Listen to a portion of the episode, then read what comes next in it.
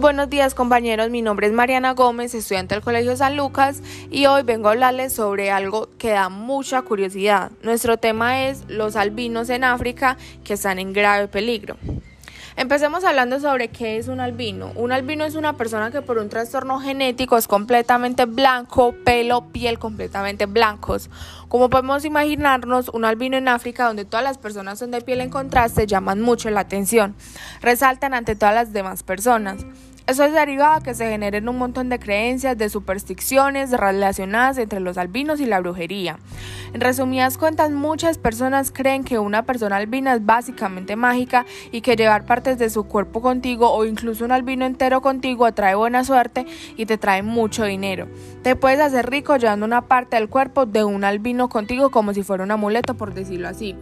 Eso significa que las personas albinas son perseguidas, amputadas, incluso asesinadas, vendidas en un mercado negro de brujería por todo el país.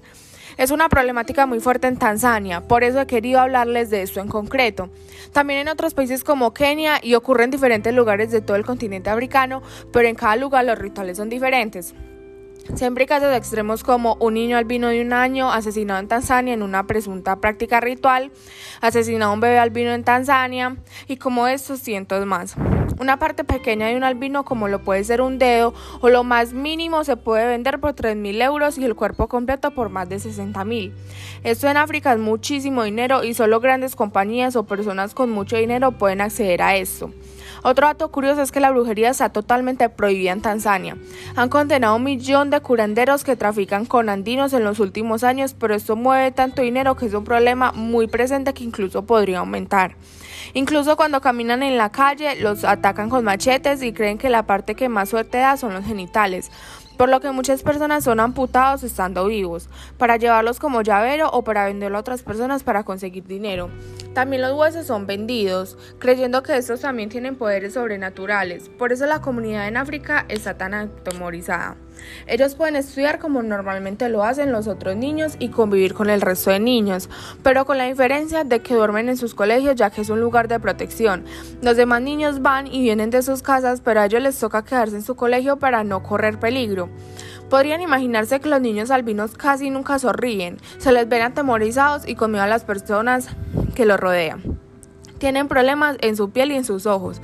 Aún así no tienen bloqueador solar y tampoco gafas para protegerse del sol. Quería enseñarle al mundo la cruda y difícil realidad en que viven los albinos en África.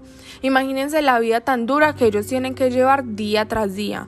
Aunque un 90% estén en y seguros, solamente lo están en los colegios o centros en los que se encuentren. En el momento en que tienen que salir a la calle siguen en peligro. Así que aún queda muchísimo trabajo, porque a lo que queremos llegar es que no se sean perseguidos, que no estén en riesgo de muerte, para que ellos solo tengan felicidad en su corazón. Es evidente, los albinos son una parte de nosotros esencial, debemos cuidar de ellos.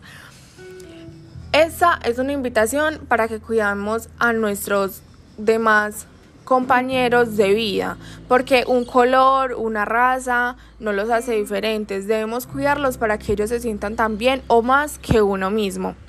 Le doy el agradecimiento a mi hermano por ayudarme también con temas y él me ayudó a buscar mucho sobre los colegios y los centros en los que se encuentran estos. Eso es todo por hoy, espero que les haya gustado mucho mi artículo y que haya sido una gran ayuda para informarlos.